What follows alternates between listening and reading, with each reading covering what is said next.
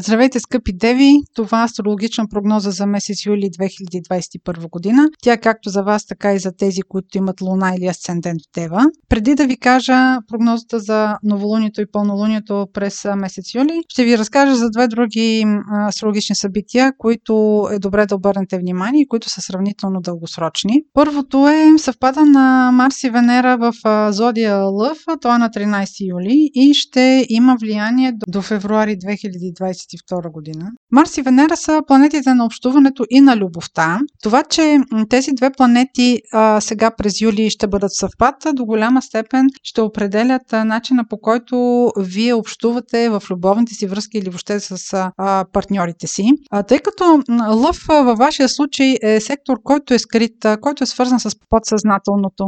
Това може да ви провокира да създавате връзки, които не са особено открити, а, или да търсите някакъв вид посредничество. Марс и Венера ще бъдат в квадрат с планетата Оран, а тя създава провокации, а, търси нетрадиционното, но дава и преходност на тези любовни връзки, няма да бъдат особена, няма да имат особена трайност. Това ще бъде провокацията а, за вас. Може да имате любопитство към взаимоотношения, към които до сега не сте имали възможност да изпитате. Това да бъдат също така тайни, забранени връзки или връзки, които вие няма да декларирате по никакъв начин. А тъй като Марс и Венера не отговарят само за любовните взаимоотношения, а въобще за общуването, а това няма да бъде особено добър период, ако имате лична изява, защото по-скоро ще избягвате личния контакт, ще търсите някакви форми на общуване, които да не ви дадат пряка изява. Така че ако не искате и не търсите общуването да се случва по този начин, просто може да го промените, след като вече имате такава информация.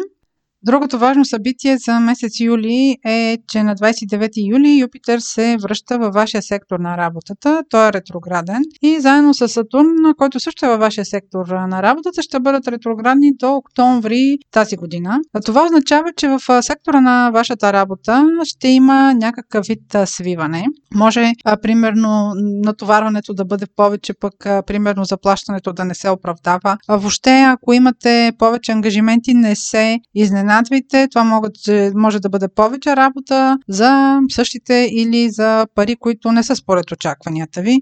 Това също така ще бъде един анализ за вас, усилията, които полагате, въобще до колко се оправдават повече възможности ще дойдат за вас след октомври тази година. И сега за новолунието и пълнолунието през месец юли. Новолунието ще бъде на 9 юли. То ще бъде в вашия социален сектор, секторът на приятелствата. Това новолуние няма лоши аспекти, така че ако имате възможност за всякакви социални контакти, то ще бъде много добро. Участвайте в групи. Ако искате някъде да се включите в групи по интереси, по хобита, независимо за какви групи хора става въпрос. Участието ви ще бъде възприето много добре, така че се възползвайте от всички контакти, които социалната сфера ви предлага. Не се лишавайте от никакви изяви. Пълнолунието ще бъде на 24 юли. То ще бъде във Водолея. Това е вашия сектор на работата. Когато има пълнолуние, в сектора, в който се случва то, имаме някакъв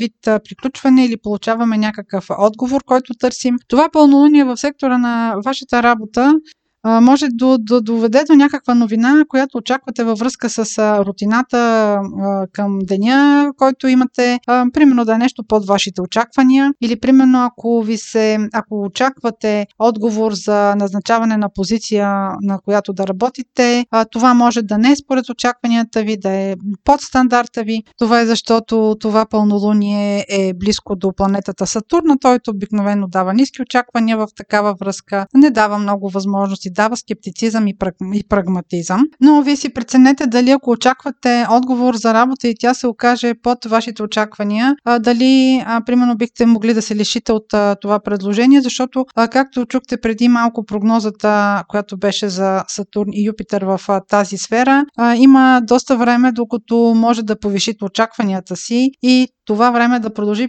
поне до октомври тази година, така че преценете дали може да направите компромис сега или може да чакате едно сравнително по-продължително време до есента тази година за нови възможности, които да ви се предоставят. Това беше прогноза за Луна, Асцендент или Слънце в Зодия Дева. Ако имате въпроси, може през сайта astrohouse.bg и през формите за запитване там да ни ги изпращате. Аз ви желая много успешен месец юли, много слънце и до следващия път.